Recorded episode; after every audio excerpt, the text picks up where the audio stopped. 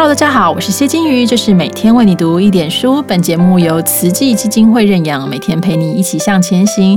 今天是七月七日，虽然不是农历的七夕哦，但是两个阿拉伯数字的七，就像两个人并肩而行一样，让人联想到伴侣。在疫情期间呢，很多朋友每天跟伴侣关在一起，本来有不满的，还可以出去走走散散心，现在都不行，后来就吵到要分手。但是也有人原本觉得伴侣好废哦，一天到晚都在那边打电动，可是看到对方这个认真主持会议跟工作的干劲，突然觉得又恋爱的一次哦。所以不管是哪一种呢，所有的关系当中都有紧张的时刻。那么在我们沟通的时候，有什么注意的要点呢？今天邀请的来宾呢，平常专门教大家怎样说话。你一定觉得很奇怪哈，说话还需要教哦？对啊，需要啊。一样的话，用不同的方式说，听在不同的人耳朵里，就有不一样的感受啊。这就是我们今天的来宾罗君红老师的专业，他要跟我们谈谈在亲密关系中的三个沟通指南。我们来听听他的分享。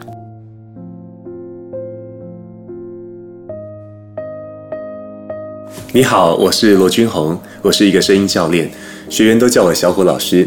这次很高兴受金鱼老师的邀请来跟大家聊一聊。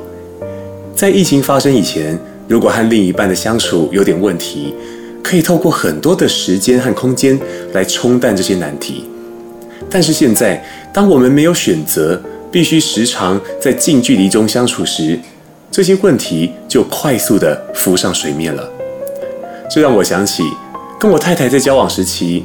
因为同居而产生的磨合，因为原本彼此都有地方可以回去，所以两人有什么不愉快，还能够各自躲起来一阵子，彼此心情都比较好了之后呢，再好好说开。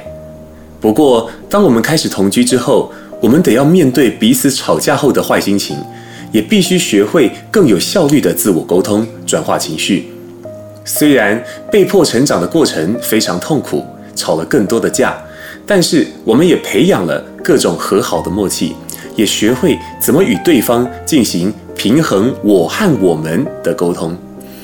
因为我们之间有一个好的沟通系统，以此为基础，在我们生了两个小孩、手忙脚乱的时候，我们也能更快的进入状况，把生活与工作平衡得更好。我分享我和太太的关系，是想要告诉你，沟通的能力其实并不是来自于一个厉害的方法。而是从许许多多不起眼的基础累积起来的，包括与自己的相处，还有关系中的各种默契。虽然因为疫情警戒，生活忽然被各种消耗心力的琐事占据，但我想邀请你，把现在的状况当成是一种成长的契机，培养高情商的能力。接下来，我要跟你分享，从这些成长过程中看见的三个基础。让我们循序渐进地掌握生活、工作和关系的平衡。第一步，照顾自己的身体需要。压抑身体的感受会让心情容易烦躁，然而这些压抑很多时候都是无意识发生的哦。因为大部分的人都很习惯忍耐身体感觉，像是坐在电脑前久了，肩膀很紧又酸痛，但工作还没处理完，我们心里会想。没关系，再坚持一下。又或者，明明肚子饿了，却因为眼前的事情，我们又告诉自己没关系，等一下再吃。有时候一整天追剧到半夜，眼睛已经酸到在流眼泪了，可是为了知道情节会怎么发展，我们又告诉自己再一集再看一集就好。虽然完成眼前的事情会带来一些愉悦，但是压抑带来的烦躁感却也很容易累积哦。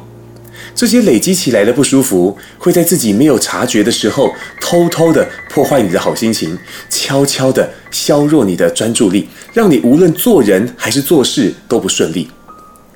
当你身体感觉黏腻的时候，不要嫌麻烦，赶快去洗个澡。肩颈酸痛的时候，中断工作一分钟，站起来伸展伸展。坐姿不舒服的时候，找些东西来垫，让自己被稳稳的支撑着，像猫咪一样舒服。当你开始练习不忍耐，你会发现，每次你在第一时间就照顾好身体的感受时，身体回馈给你的舒适感，会与你心里的好心情互相加持，让你整个人神清气爽。就算心情不好，照顾好身体的感受时，心里的不舒服也能得到一些安慰，可以更快的将内在感受转化。你看，我们花掉了大半的青春，满足学校老师、公司主管等权威者的要求，为了任务去习惯忍耐身体的感受。然而，这却要让我们花大半辈子去重新学会如何察觉与照顾自己的感受。不如，我们就从身体开始，好好为自己而活吧。第二步，表达独处的需求。两个人相处在一起，就会需要满足彼此的需求，这样相处才会有好的品质。但是，生活中一直都只有我们，却很少自己的时候。你的内心也可能会累积许多的不平衡感哦，开始令你感到烦躁、失去耐心，然后莫名其妙的就跟对方吵起架来了。大多数的人都拥有独处的需求，但大多数的时刻都是啊，终于让我等到啦！才刚意识到是时候可以好好做自己，这独处的时间可能忽然就会被打断，生活又重新占据了所有的专注力。不完整的独处时间，当然就不可能会有好的独处品质。所以，如何去沟通独处的需求，就是非常重要的关系功课了。邀请你的另一半一起来对焦一下，是不是对方也有独处的需要，让他也意识到自己的需求。然后再来讨论一下，该怎么互相配合，让彼此都能有完整的独处时间，并且用两人都能接受的方式设计一个属于你们专属的暗号。第三步，培养翻译真心话的能力。当你可以很好的照顾自己，你会发现，除了精神与心情变得更好之外，你会有更多心力可以照顾他人的感受了。每个人在说话的时候。除了语言表达的讯息之外，也会有所谓的潜台词。换句话说，就是言下之意。如果一个人嘴巴说的跟心里想的不一样，就会让人感觉到不协调，产生各种联想。然而，当人处在负面情绪时，不理性甚至情绪化，说出口的话语往往会很难听，也带着令人受伤的意图。我们称之为气话。大家都说不要把气话听到心里去，不过这挺不容易的，不是吗？因为当你听到对方的气话，你已经感到受伤，然后你却告诉自己不要受伤，这非常可能会变成你内在的消耗。要能够消化别人说出口的气话，基础的能力就是帮对方说出口的话翻译成真心话。比方说，当对方很生气，他说：“我最讨厌你了。”诶，这难道真的是为了表达对你的讨厌吗？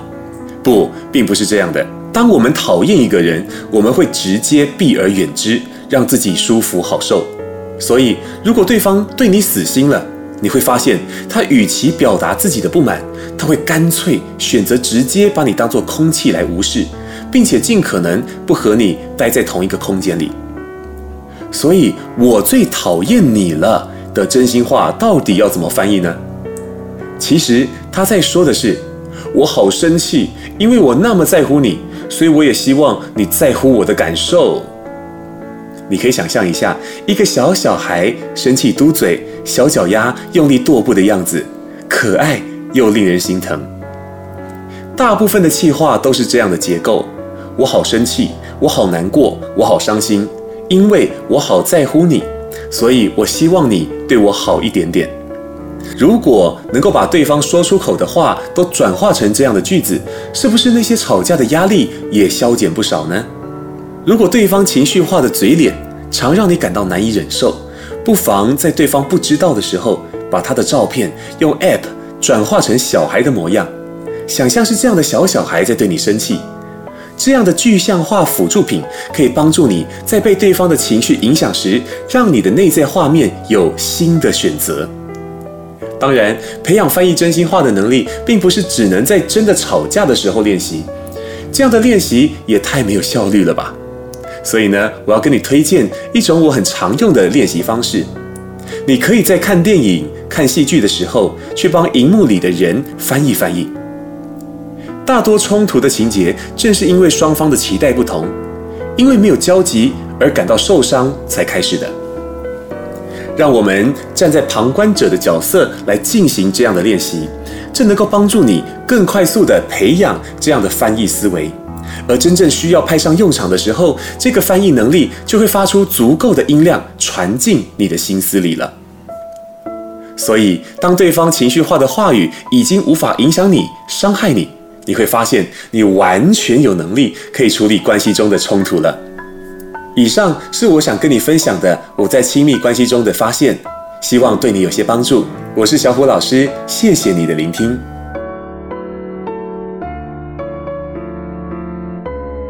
谢谢小虎老师的分享。很多时候呢，我们把伴侣视为家人，因为是家人，因为是亲密的人，所以反而亲近生五慢，而忽略或是误解了对方的感受。那当然也有可能是对方忽略误解我们的感受啊，所以使得双方的状况就越来越差，好像再也回不去从前了。可是我觉得小虎老师的分享非常的有趣啦，也能够帮助我们迈出改变的第一步。在前面的第七集跟第十四集当中，我们邓慧文医师也曾。曾经帮我们分析过一些关于伴侣关系之间的讨论，还没有听过的朋友可以找回来试试看啊！